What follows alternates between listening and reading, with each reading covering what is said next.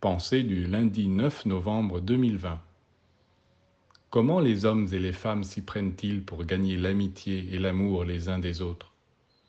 Ils savent instinctivement qu'ils doivent user de paroles agréables, de compliments, offrir des cadeaux, etc., c'est-à-dire flatter la vanité.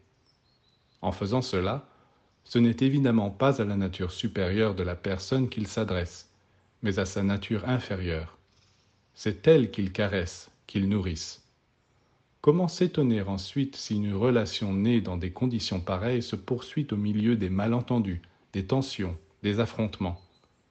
Cet amour humain, trop humain, ne peut s'exprimer que d'une façon instinctive.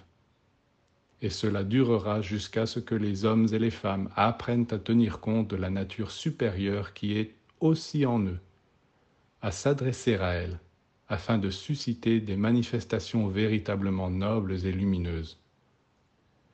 Aimer un être, ce n'est pas vouloir l'attirer dans un but intéressé, mais chercher sans cesse à l'éclairer, à le renforcer, à le rendre de plus en plus conscient de sa prédestination divine.